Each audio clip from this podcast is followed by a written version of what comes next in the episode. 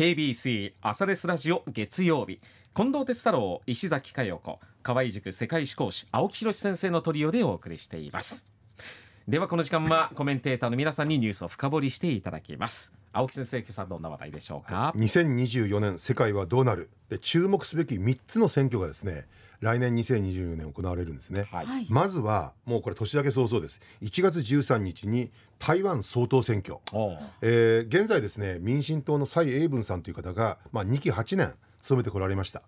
で、まあ、総統選挙、まあ、4年に1回行われるんですけどねアメリカ大統領選挙と一緒なんですけども。でここでまあ現在ですね3あ4人の候補者が出てるんですね。でこの皆さんがどういうふうになるのかということですね、うん、で一応あの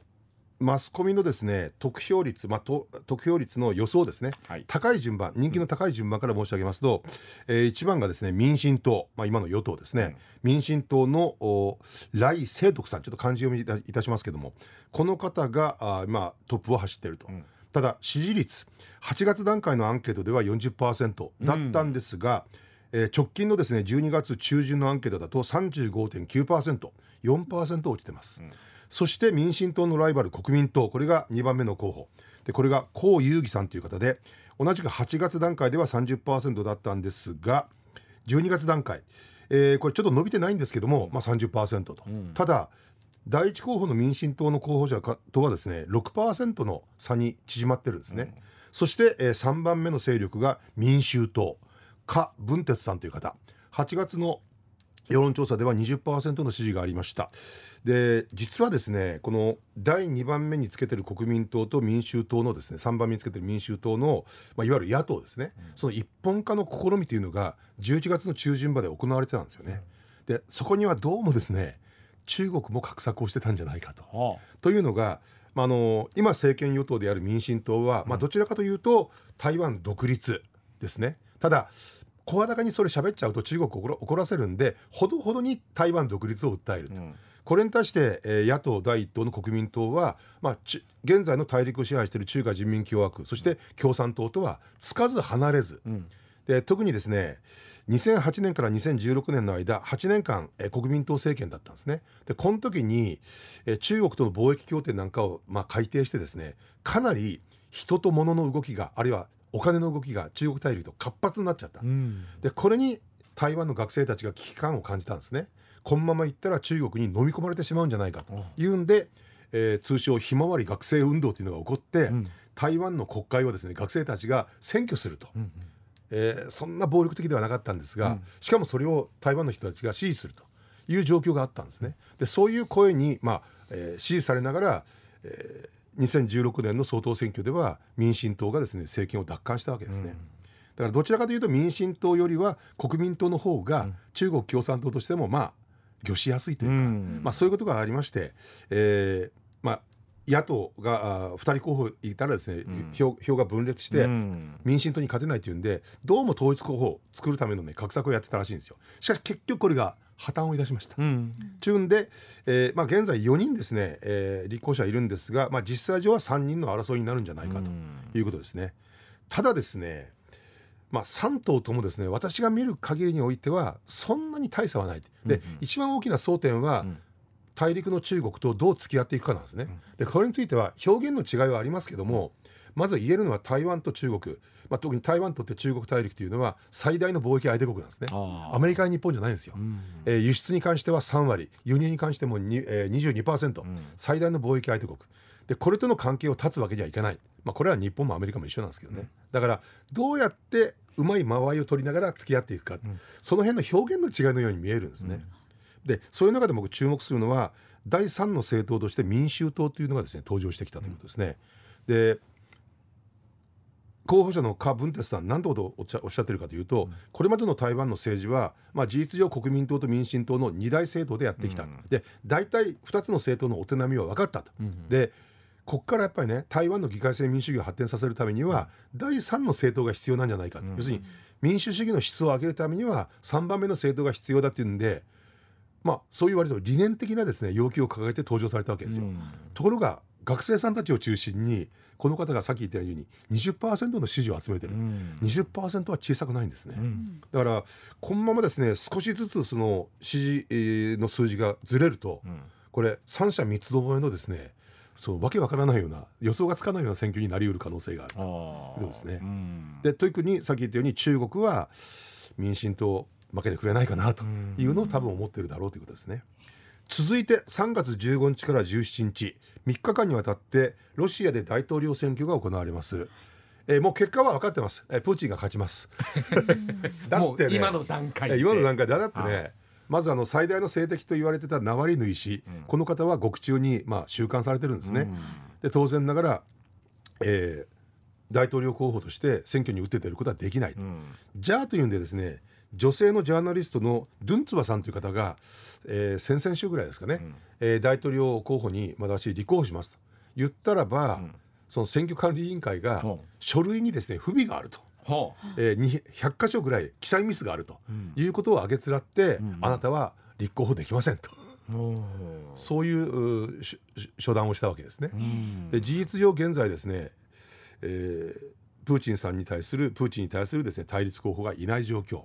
でプーチン自身もまあ勝つのは分かっていると、うん。問題は投票率と得票率であると、うん。で特にまあ戦争が長引いてますんでそういう中で国民の支持をどれぐらいつなぎ止められるのかと。で目標にしている数字はですね投票率70%得票率は80%だから掛け合わせると少なくとも国民の56%の支持は直接的に得たいと。いうふうなことを考えてるらしいですね。で先ほど言いましたようにウクライナ戦争もう2年目、えー丸2年が終わろうとしております、そういう中でですねロシア軍の犠牲者の数が、まあ、死傷者亡くなった人傷ついた人合わせて現在30万人と言われてるんですね。あのー戦争が始まった時のロシア軍常備軍の総数が112万、うんそのうちのですね30万人がもう今戦闘不能状態になってるんです。でこれ割合で言うと25%でしょ。多いですうんね。でこれね近代の戦争って損失損耗率要するに戦えなくなった将兵の数が30%を超えたらもう作戦ができないと言われてるんですよ。あの3割を超えて、まあ、7割残ってますけども、うん3割超えたら組織的な行動ができなくなるらしいんですね。うんそういう意味でかなりギリギリの状況にロシア軍は追い込まれていると。うんまあ、そういうことを踏まえて、えー常備軍の数をですね20万人増やすとうんいうことをですねプーチンはやってるんですね。で、まあ、そういう中でとにかく国民の厭戦機運もう戦いは真っ平だという気も,、うん。気持ちがだんだん高まってきたのは間違いないそれを裏付けたのが、えーこれも先々週ですね、えープーチンが直接国民と話し合うテレビ番組があるんですやらせの番組が。はい。ところがその中で一人のそのあの視聴者がこの戦争っていつまで続くんでしょうかという質問をしたんですね。はい。そしたらプーチンは何て答えたかというと明確にいつまでとは言わなかった違う言えなかったんですよ。うんで何て言ったかというと目的を達成するまでですと、うんそういう言葉で言葉を濁したんですね。うん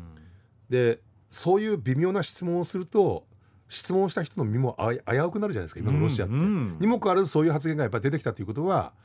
かなりやっぱりそういう機運もう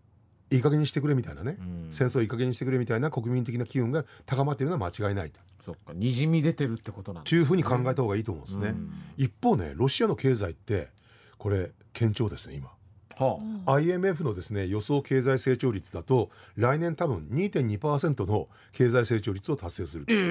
これかなりいいんですよ。これなぜかってしかもねこれなぜかというと、はい戦争のために今お金が回ってるらしいんですね。特に臨時動員をしたうん。将兵たちに、うん。えー三まあ、日本円でいうと32万円ぐらいのうん。給料が渡されてると。でで大体これはロシアの平均給与の56倍なんですね。でその高い給与のをもらった人たちのお金がマーケットに回り始めててこれがいい循環を作っているという。でそういったことを踏まえて IMF 国際通貨基金がうん。ロシアの経済は堅調だと言ってるんですね時間もなくなってまいりました。一番大事なのが11月5日、えーアメリカの大統領選挙。はい。現時点ではですねトランプさんとバイデンさんの、まあ、一騎打ち4年前の再現になるかなと言われていたんですがちょっとね状況が変わりつつあります。はあというのも共和党の中にうん。2番目の候補従来はフロリダ州の知事であるデサンティスさん、うん。この方が2番目の候補。ひょっとするとトランプさんを上回るんじゃないかと言われてたんだけども今伸び悩んでます。代わりにですね元国連大使を務めていたニッキー・ヘイリーさん。ちょっと写真持ってきましたけども。あー女性ですかね。元ねサウスカロライナ州の州知事さん。あー38歳で知事になられました、そして、えー前のトランプ政権の時にはうん。国連大使を務めてらっしゃった、うん。あのーなんていうか大変お綺麗な方で、そうですね。しかも年が51歳。あ私と同い年だ。あそうなんですよ。で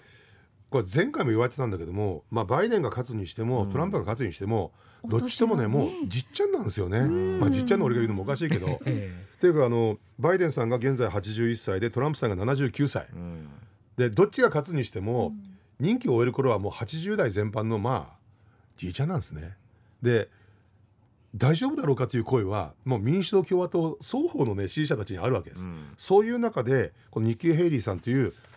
女性でしかも若い。うん。51歳、うん。こういう方が出てきたんで財界の中にですねそう共和党支持だった財界の人たちの中にこの人も立てていいんじゃないかという動きが出てきている。で特にあのトランプさん来年ですねいくつかの犯罪の、まあ、公判裁判が始まっていくわけですよ。うん。でこれで有罪の判決が出た場合には現在トランプさんを支持している人たちも急速に離れていくだろうという予想があるんですね。うん。でそういった人たちの支持を受け止める受け皿として、うん。このニッキー・ヘイリーさんというのは本当トランプさんと正反対の人なんでええ そうでね。そういう動きがですねちょっと今うん。加速しつつあるという感じなんですね、あえーだからちょっとこれもう目を離せないなということですうね。うん。で現在はその、まあ、仮にバイデンさんとトランプさんが、まあ、従来通り一騎打ちで戦った場合どうなるか、うん。全く予想ついてないらしいです。それは今の段階。はい。世論調査ああるね世論調査ではあのトランプさんが勝つというのを予想したのが一社だけあったんですよね。でも、ええほとんどのマスコミもほとんどのデータ会社もうん。現状ではわからないと、そうなんだ。はい、そもそもトランプさんが大統領選挙に打って出れるかも含めて、はいはい。非常にですね不確定要素が強いっていうんですね。うん。ということでいずれも注目すべき選挙と。はい